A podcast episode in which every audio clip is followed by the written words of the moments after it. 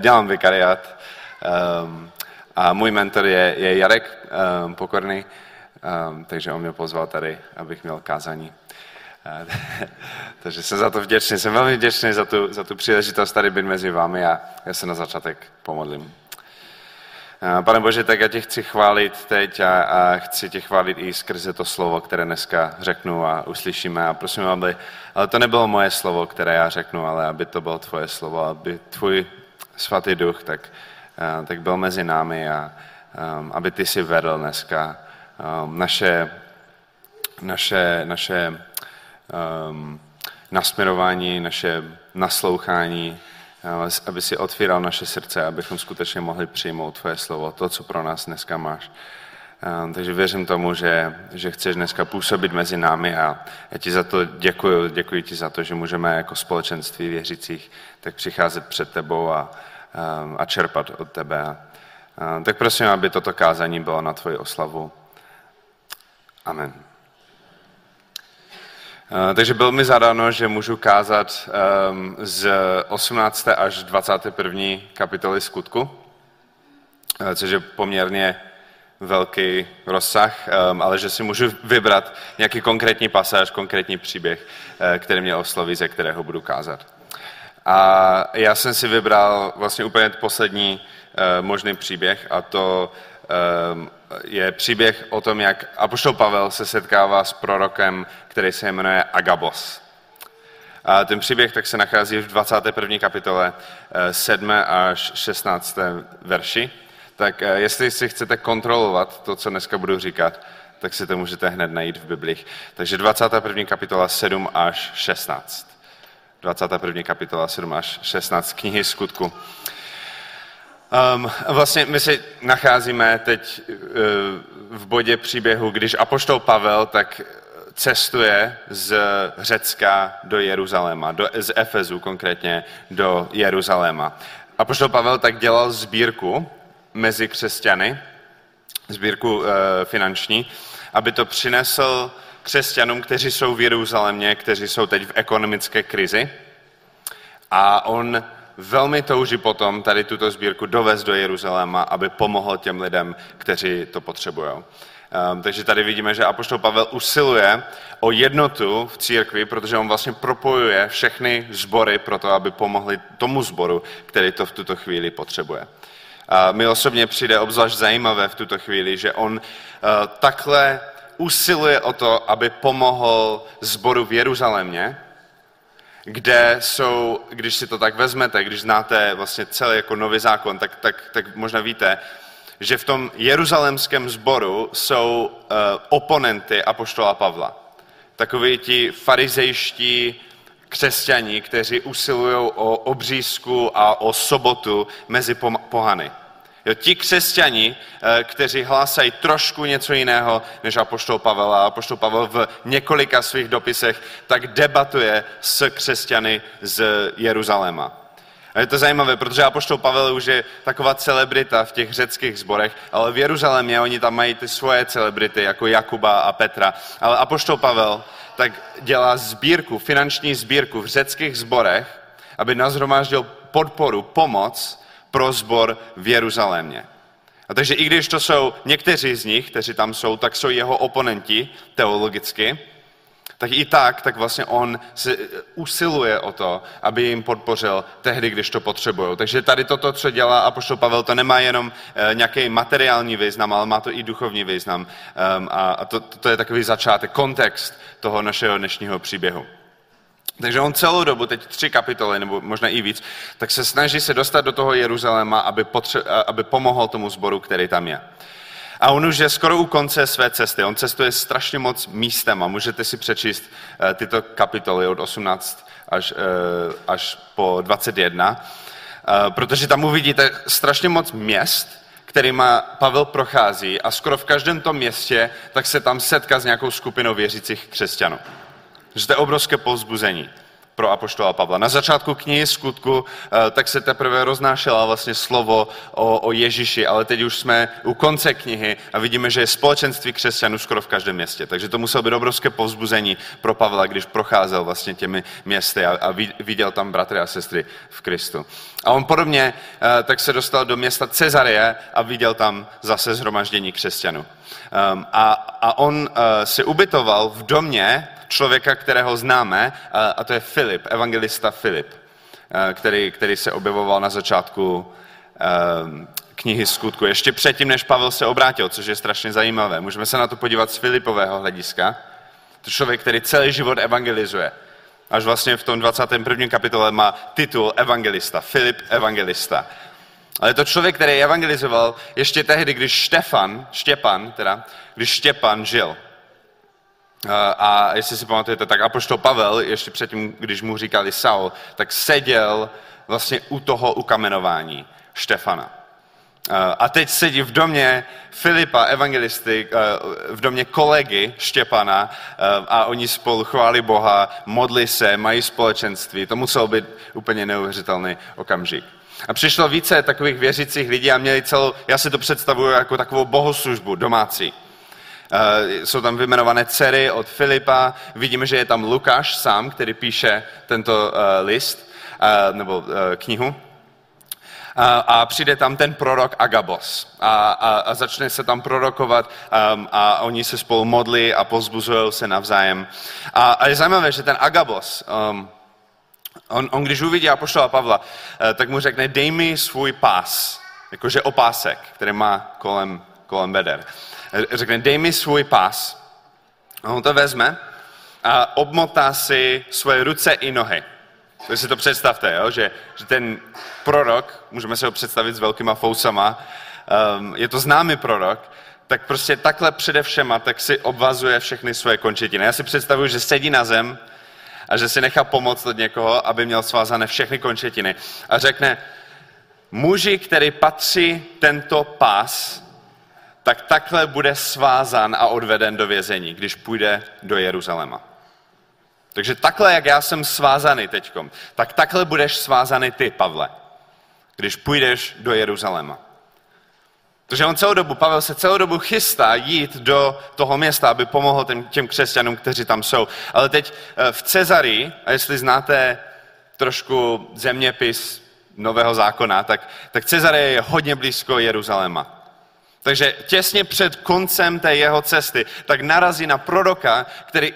který je inspirovaný Duchem Svatým a řekne, budeš zatčený, když půjdeš dál, když půjdeš až do Jeruzaléma.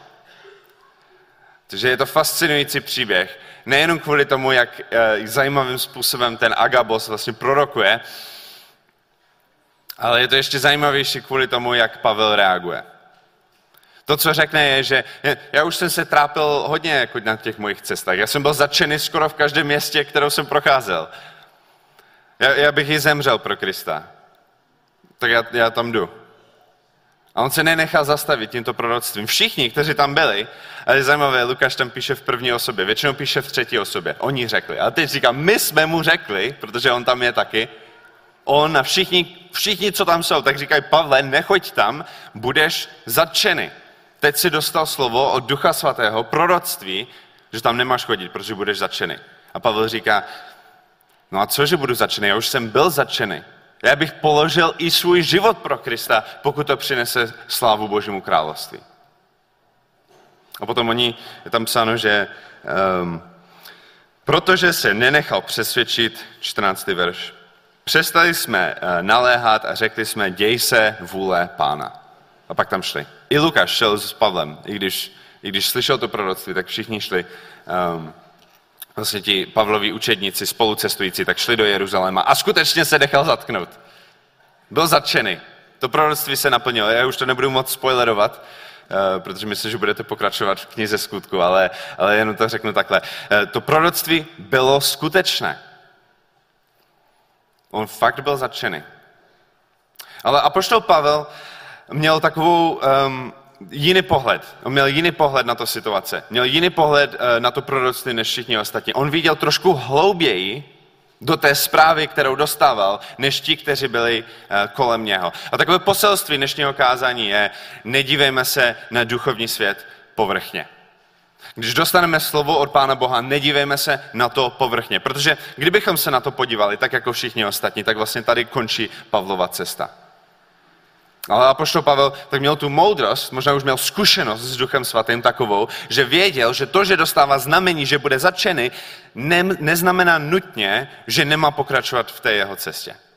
O tom dneska budeme mluvit, to je strašně zajímavý příběh. Já jsem rád, že je to v Bibli a, a, a doufám, že dneska si v tom uděláme pořádek. I když možná teď, když to posloucháte, tak si říkáte, um, jsem více zmatený, než když jsem ještě neslyšel ten příběh. Ten příběh mi ne, nedává to úplně smysl a, a teď, teď je to ještě komplikovanější, než, než když jsem o tom příběhu ani nevěděl, protože je to, je to složité. A to, to je trošku pointa toho příběhu. Ta, ta práce s Duchem Svatým, s, s rozlišováním proroctví, porozuměním proroctví, není to tak jednoduché, jako to vypadá. On dostal jasné znamení. Budeš zatčený, když budeš pokračovat v cestě. Na devadesát devět procent to vypadá jako, že má zavřené dveře, ale apoštol Pavel tak měl tu moudrost rozlišit, že ne, ještě to nejsou zavřené dveře, pojďme ještě hledat. Já bych chtěl um, vám říct příběh ze svého života, který si myslím, že je tomuto podobný, i když možná na začátek se to nebude zdát. Ale, ale uvidí, já, to, já to propojím, nebojte. Uh, neodbočuju úplně. Um, Já, když jsem byl teenager a začal jsem brát svůj vztah s Pánem Bohem vážně, tak jsem hodně řešil otázku, jestli křesťan, znovu zrozený křesťan, který má vztah s Ježíšem, může kouřit. Protože jsem slyšel od spoustu křesťanů, kteří byli kolem mě, že, že to nejde, že křesťan by neměl kouřit. Ale já jsem to úplně tomu nevěřil. Shodou okolností já jsem kouřil v tu dobu. Čistě shodou okolností. Um, a, a takže já jsem tady to, tuto otázku hodně řešil v sobě, protože jsem věděl, že, že cigarety nejsou samozřejmě v Bibli, o tom se nic nepíše, a, a takže já jsem si říkal, možná je to možné, jako, že, že ně, někteří křesťané můžou mít svobodu v té oblasti a, a můžou, můžou kouřit a zároveň mít blízký vztah s Ježíšem. A jeden den, vlastně uprostřed toho, co já jsem řešil tuto otázku a shodou okolností jsem si balil cigaretu, a procházel jsem podchodem ve Frýdlantě. Um, a, a procházel jsem, když jsem vlastně vycházel z jedné odbočky v, te, v tom podchodu, a, takže tam je takové schodiště a to je trošku takové soukromé místo. Um, a čekal, byl tam nějaký týpek, nějaký pán, a, asi trošku před tři, tři, přes třicet mu bylo. A když já jsem si balil tu cigaretu a on to uviděl, tak on mi poprosil, jestli mu ubalím taky. A, tak já jsem balil další cigaretu pro mého nového kamaráda. A měl jsem možnost trošku jakoby vidět, co to je za člověka. Um, on, on se, já jsem teď, tento týden jsem byl na koncertě Arctic Monkeys, což je taková rocková skupina. No a představte si člověka, který jde na koncert rockové skupiny. Takhle vypadal ten člověk, který tam byl. Jo? Něco přes třicet, zřejmě přemýšlel nad tím, jak se oblíká, jako nějaký rocker, punkáč. Um, a, a když jsem mu podával tu cigaretu, uh, tak jsem si všiml, že má trošku ochrnou tu ruku. Ale nějak jsem to neřešil a šel jsem dál. Ale po dvou minutech, tak já věřím tomu, dodnes věřím tomu, a to je pravda, že mě Duch Svatý zastavil a řekl, vrať se a ubal mu další cigarety. Protože já jsem si uvědomil něco na té situaci zvláštního. Já jsem si vzpomněl, že tady tenhle člověk, který tam, který tam seděl uh, u toho podchodu, uh, já jsem si vzpomněl, že to ráno jsem ho tam viděl. On už tam čeká hodiny. Sám. Zvláštní. Tak já jsem se vrátil a začal jsem balit cigarety a při tom, co jsem balil cigarety, tak jsem měl možnost s tím mluvit. A trošku jsme se seznámili a slyšel jsem jeho příběh. Bylo to šílené. On, on právě odešel z rehabilitace, kde byl kvůli závislosti na alkoholu a, a jeho manželka ho nepustila domů. Takže, takže to, toto byl, on mi říkal, že tohle je první den, co bude žít na ulici. A já jsem byl teenager, um, a tak já jsem toho neměl moc, uh, čím jsem mu mohl pomoct, tak jsem mu dal to, co jsem měl. Ale bohužel jsem ne, ještě neměl odvahu ani moudrost, aby to, co jsem měl, bylo evangelium. To, co jsem měl, byl spacák. ale i tomu pomohlo. A byl to začátek dlouhého vztahu, asi dva roky. Když já jsem ho potkával ve městě, tak, se, tak jsem mu nakoupil jídlo a seděli jsme třeba hodinu venku a bavili jsme se o všem možně, o životě, o smrti, o Bohu, o Ježíši. Pořád jsem neměl dostatečnou odvahu ani moudrost, abych mu svědčil, takže on se neobrátil ke Kristu díky mně. Ale, ale bylo to neuvěřitelné. Fakt, jako fakt neuvěřitelné. Já jsem tohoto člověka potkal první den, co on žil na ulici. A fakt to byl první den. A potom začal vztah, kdy, kdy oba jsme mohli vlastně růst jeden od druhého. A já jsem tady tohle samozřejmě, podle tváří, tak, tak se mi zdá, že možná někteří to čekáte. Já jsem tady tohle použil jako perfektní vymluvu, perfektní vysvětlení. Ono je možné být křesťan, který kouří. Vždyť Bůh použil moje kouření proto, abych se věnoval tady tomuto člověku. Že on si mě použil v tady této chvíli, abych mohl, abych mohl sloužit a, a věnovat se někomu, kdo to potřeboval. Takže to je úplně jasný argument, že? Kéž bych měl moudrost apoštola Pavla, když jsem byl v tomto věku. Kéž bych měl moudrost apoštola Pavla v tady této chvíli, abych dokázal rozeznat, že, že rozpoznat nebo rozlišit vůle Pána Boha není tak jednoduché. Nepřemýšlejme povrchně nad, nad duchovním světě. Možná ještě nevidíte to propojení mezi těmito dvěmi příběhy, ale k tomu se ještě dostanu. Ještě bych vám chtěl říct jeden příběh, který mi se, stal, se mi stal tento týden, když já jsem měl hl, dlouhý rozhovor s velmi dobrým přítelem mým. Bavili jsme se o sboru, kam chodí. A, a, a co, skoro všechno, co on vyprávěl o tom sboru, kam on chodí v současnosti, bylo negativní. Až mi to lámalo srdce. Že tam byly konflikty, bylo tam zranění, až já jsem začal zvažovat, tyjo, jestli on by neměl přemýšlet nad tím, že by přešel do jiného sboru. A já jsem se ho zeptal, um, já jsem se ho zeptal, dokážeš uh, růst v tom sboru, kde jsi? Toto je otázka, kterou já jsem si sám kládal, když jsem zvažoval taky, že bych odešel z jednoho sboru.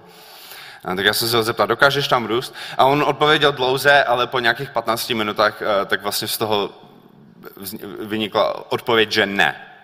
Ne, on neroste ve sboru, kam chodí. Vůbec. A tak já jsem se ho zeptal, a dokážeš tam sloužit? Máš tam prostor sloužit? A nebo ty konflikty a to zranění už je tak hluboké, že i když ty máš něco užitečného, co by si řekl, um, tak, uh, tak, tak tam jsou prostě zavřené dveře. Je to, je to blokované, uh, že oni to nedokážou přijmout. On řekl, ne, nedokážu tam sloužit. Já jsem řekl, um, dobře, ale máš naděje, že se to změní? Dobře, takže věci nejsou úplně nejlepší teďkom. Ne, nemůžeš tam růst, nemůžeš tam sloužit, dobře, ale, ale máš naděje, že se to změní v budoucnu? A řekl, že ne.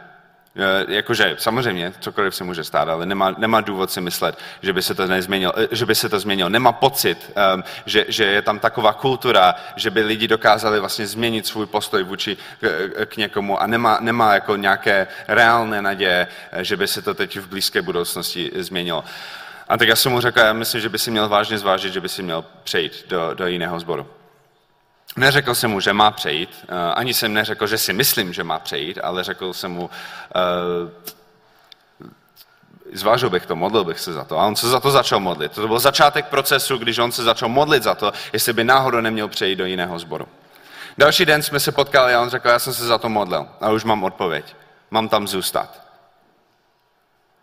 Ale on, ale on neřekl, proč. On jenom řekl, já vnímám od Ducha Svatého, že tam mám zůstat. A já jsem, já, jsem, já jsem mu řekl, jak je to možné, že chceš zůstat? Vždyť včera jsme se o tom bavili a dal jsem ti tři skvělé důvody, proč by si měl odejít. Ne, to jsem neřekl.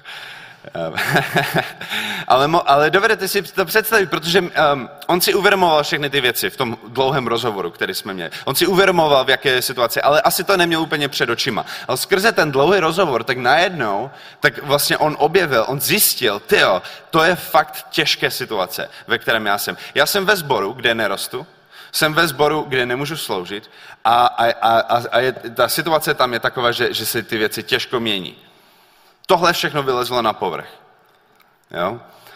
Ale stejně Pán Bůh měl připravené trošku něco jiného. Já věřím tomu, že um, no, to, to, to, to, byl, to byl dobrý rozhovor. Já si myslím, že je dobře, že jsme odkryli tady tyhle věci, ale, ale Duch Svatý měl trošku jinou odpověď. Takže nepřemýšlejme nad těma věcma povrchně. Ono se může stát, že, že Duch svatý nám totiž odkryje něco, anebo nám dá nějaký zážitek, anebo nám vyloženě dá proroctví. Tohle se stane ve tvém životě. Tohle se stane. Znamení. Možná někdo, někdo si přejete, aby Duch svatý tak promluvil do vašich životů tímto způsobem. Možná prosíte od Boha, aby on promluvil takhle jasně, jako Agabos promluvil k Pavlovi. Kéž bych dostal slovo, jo, musím si vybrat nové práce, musím zvolit nové práce. Jo, budu dělat tohle nebo tohle, ale, ale pane Bože, prosím, řekni mi, co bude za dva roky, když půjdu tady. Musím se přestěhovat do nového města, nebo uh, musím se rozhodnout, jestli si vzít nějakého člověka. Prosím, pane, ukaž mi, co bude za pět let, jo? Ukaž mi prostě, co je za těma dveřma, za kterýma nevidím. Možná, možná byste si strašně teď v tuto chvíli přáli, aby Pán Bůh k vám promluvil. Já si nejsem jistý, jestli je v pohodě, aby křesťan kouřil, nebo ne, jestli, jestli tyhle dvě věci jdou dohromady. Nejsem si jistý. Tak pane Bože, dej mi odpověď. Dej mi proroctví. Jestli já nemám kouřit, tak, tak promluv do mého života, abych to viděl úplně jasně, černo na bílém. Je možné, že bych, byste toužili po takovém slově. Já si myslím, že to je úplně úžasné, že máme Boha, který tak, tímto způsobem k nám promlouvá. Ale víte, co je fascinující? Tohle se stalo apoštolovi Pavlovi. Přesně tohle. Bylo mi zjeveno, co je za těmi dveřmi. Mám, chci jít do Jeruzaléma. A teď Duch svatý sestoupil, poslal mu proroka, který mu prorokoval a řekl mu přesně, co je za těma dveřma. Co ho čeká, když půjde do Jeruzaléma. Úplně přesně, co se mu stane. Byly mu svázené končetiny, byl hozený do vězení. A toto je, toto je, on dostal znamení, on to věděl dopředu, že se tady tohle stane. O, kež bych já to mohl dostat do svého života, kež by Bůh takhle promluvil do mého života, abych, abych já věděl, co je za dalším rohem, abych já věděl, co, co mě bude čekat, když se rozhodnu nějakým způsobem. Ale víte, co je fascinující? Tady toto znamení, tohle proroctví, které je jedno z nejjasnějších, nejjasnějších proroctví v celém Novém zákoně, tady toto znamení nebyla odpověď na otázku, jestli on má jít do Jeruzaléma.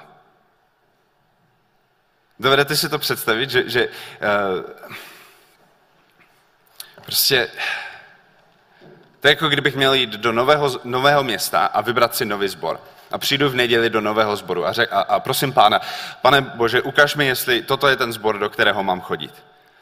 Ale když si sednu ráno do lavice, tak nikdo nepřijde za mnou, s nikým se neseznámím, No, nikdo se neseznámí se mnou. Chvály jsou hrozné. Jestli mám rád kancionálovky, tak jsou ty, ty nejmodernější, nejmodernější chvály, co jsem kdy slyšel. Jestli mám rád moderní chvály, jsou to kancionálovky. Prostě se mi to nelíbí. Chvály se mi nelíbí. Uh, uslyším kázání. První, s první polovinou kázání tak nesouhlasím a, a usnu jsem při druhé polovině. Na, na, na konci kázání, na konci bohoslužby nikdo znovu za mnou nepřijde a po cestě domů si řeknu, to byla absolutní ztráta času, ale potom dostanu slovo od pána, chci, aby si chodil do tohoto sboru. Dovedete si to představit? Tak jasné znamení, ty informace jsou tak jasné. Na devadesát devět procent se zdá, že to jsou zavřené dveře, ale i v takových situacích tak je možné, že Duch svatý ve skutečnosti neodpovídá na tu otázku, kterou já mám, ale říká mi něco jiného. Takže můj přítel, já si myslím, že je dobře, že on, on, se roz, on zjistil, že neroste v tom sboru, že neslouží v tom sboru, A, a že, že zatím ta situace je taková, že se to pravděpodobně neposune. Já si myslím, že je velmi dobře, že tady to tomu bylo zjeveno. Ale nebyla to odpověď na otázku, jestli tam má zůstat, anebo má jít. A dneska, toto všechno, všechno, co jsem zatím dneska řekl, tak, tak je to proto, abych poukázal na to, jak je to složité, jak je to chaotické, jak je to těžké. Ale naštěstí v tomto příběhu dneska tak nacházíme jeden princip, díky kterému si myslím, že my si v tomhle můžeme udělat pořádek. Takže je jeden věc, kterou já bych chtěl dneska říct, proto abychom se vyhli těmto omylům. Abychom nebyli jako Lukáš a všichni, kteří tam byli kolem a kteří, kteří, kteří když dostali to slovo, tak si hned mysleli, že mají odpověď na otázku, jestli Pavel má pokračovat do Jeruzaléma. Je jeden princip, který bych chtěl dneska vyzdvihnout z toho příběhu. Ten způsob, jakým se Pavel díval na to situace. Ten způsob, jakým Pavel naslouchal Ducha svatého. Abychom my neudělali ty chybu, kterou já jsem udělal. Když jsem kouřil, měl jsem otázky, myslel jsem si, že to kouření jde dohromady s Pánem Ježíšem. A ve chvíli, co jsem uslyšel, ucítil jeho dotek, tak jsem si myslel, že mám ota- odpověď na svou otázku. Takže chtěl bych vám něco předat, abyste neudělali stejnou chybu jako já. A to je to, že apoštol Pavel, na rozdíl od těch ostatních, kteří tam seděli v ten den, když dostal to proroctví, tak si uvědomil, že nestačí jenom hledat odpovědi od Pána Boha. Před chvilkou já jsem říkal, že jak by bylo úžasné, kdyby Bůh přišel do tvého života a tobě řekl, co se bude dít za čtyři roky. Když si vezmeš tuto ženu, takhle to bude vypadat. Jo? Jak by bylo úžasné, kdyby on sestoupil a takhle promluvil k nám, dal, mu, dal nám tu nadpřirozenou pravdu, ke kterému jinak nemáme přístup. Jak by to bylo úžasné. Ale apoštol Pavel tak se nezaměřoval jenom na tyhle informace, na toto zjevení, na to proroctví, na ty odpovědi. Apoštol Pavel nehledal jenom odpovědi od Pána Boha, ale on hledal i otázky Pána Boha. To znamená, on nehledal odpovědi na svoje otázky, já potřebuji vědět, jestli můžu jít do Jeruzaléma, ale on se ptal, na co se ptá Bůh. Co zajímá Pána Boha? Co zajímá Pána Boha? Pr- dám příklad, jo? Takže on, on zjistil, aha, já budu zatčený. Všichni ostatní to vnímali jako zavřené oči, aha, takže neměl by si jít do Jeruzaléma, protože tam budeš zatčený. Ale apoštol Pavel se ptal, a jsou to ty standardy, podle kterého Bůh posílá lidi do, do, měst, do různých měst, aby sloužil církvi? Je to to boží standard? Že tam nemůžu jít, jestli budu zatčený? Je nemožné, aby si mě Bůh použil, když budu zatčený? Je to to, jak on se rozhoduje? On řekl, já bych položil i svůj život pro Pána Ježíše. A v tom on mi připomíná vlastně to, co říkal Ježíš svým učedníkům, že kdo položí svůj život na mě, tak jej získá. Protože apoštol Pavel se nedíval jenom na ty informace, na ty, ty odpovědi, která má před sebou v podobě toho proroctví, ale on se dívá, jak přemýšlí Bůh. Na co se ptá Bůh? Co zajímá Boha? Je nemožné, aby si mě Bůh použil, i když budu zatčený v Jeruzalémě? Bůh mi zjeví, že budu zatčený, když půjdu do Jeruzaléma. Znamená to, že mi říká, že ne, tam nemám jít? Ne, on očekává, to je úplně neuvěřitelné, on očekává od svých učedníků, že oni položí svůj život za něho. No, já, já už jsem byl zatčený hodněkrát a to neznamená, že nebylo Boží vůle, abych šel do těch míst, kde jsem byl zatčený. Já bych i umřel pro Krista. Jestli mám umřít v Jeruzalémě, tak umřu v Jeruzalémě, ale jestli to přinese boží, slávu Božímu království, tak já jsem to ochotný udělat. Takže apoštol Pavel, na rozdíl od ostatních, tak nestřebával, nedostával jenom ty informace, ty odpovědi. A on se ptal na správné otázky. Já jsem kouřil a vnímal jsem to, že si mě Bůh používá uprostřed mého hříchu, jsem to vnímal jako odpověď, že mi Bůh říká, jo, Pole, děláš to dobře. Ale nezastavil jsem se a nezeptal jsem, nezeptal jsem se, je nemožné, aby si, použil, aby si Bůh použil člověka, který aktivně hřeší? Je to nemožné? Není to nemožné. On, si použil, on používá lidi, kteří aktivně hřeší pořád. To neznamená, že schvaluje ten hřích. Kéž bych měl moudrost apoštola Pavla, abych se dokázal podívat hlouběji a uvědomit si, Pán Bůh tak promlouvá do jedné oblasti mého života, ale není to odpověď na tu otázku, kterou já mám. Jak kdybych měl, kdybych měl skutečnou důvěru v Pána Boha, kdybych měl skutečnou víru v tu chvíli v Pána Boha, tak se přestanu zaměřovat na ty věci, které jsou pro mě důležité a začnu se ptát, Pane Bože, co je pro tebe důležité? Co je pro tebe důležité? Takže ten můj kamarád, který zvažoval, jestli má přejít do jiného sboru nebo ne, my jsme přišli s nějakýma informacema, s, s nějakou moudrostí o, o jeho situaci. Ale on měl tu moudrost se zeptat. Je nemožné, aby si mě Bůh ponechal ve sboru, kde nerostu ani nesloužím? Je, je to nemožné? Není to nemožné. Možná mě tady Bůh ještě chce. Možná má ještě plán pro mě. Takže chvála Bohu že, za to, že můj kamarád měl tu moudrost se zastavit a ptát se dál. To, co je klíčové v každé situaci, když my se snažíme rozeznávat, jaké je vůle Ducha Svatého, aspoň podle tohoto příběhu, je, abychom nehledali jenom Boží odpovědi, ale abychom se ptali na ty otázky, které Bůh má. Toto je ono. Poznat Boží srdce není slyšet hodně jeho slov, ale poznat Boží srdce, tak je hledat, hledat ten způsob, jakým on vůbec přemýšlí nad věcma, aby moje priority najednou byly jeho priority. A pak to všechno zapadá. A potom, a potom to proroctví, které on uslyší od Agaba, tak není závadějící v tom smyslu, že začne dělat něco, co je ve skutečnosti proti Boží vůle, protože je to strašně složité situace. Ale ne, je to úžasná příležitost jednak pro růst, ale taky pro buz, povzbuzení apoštola Pavla.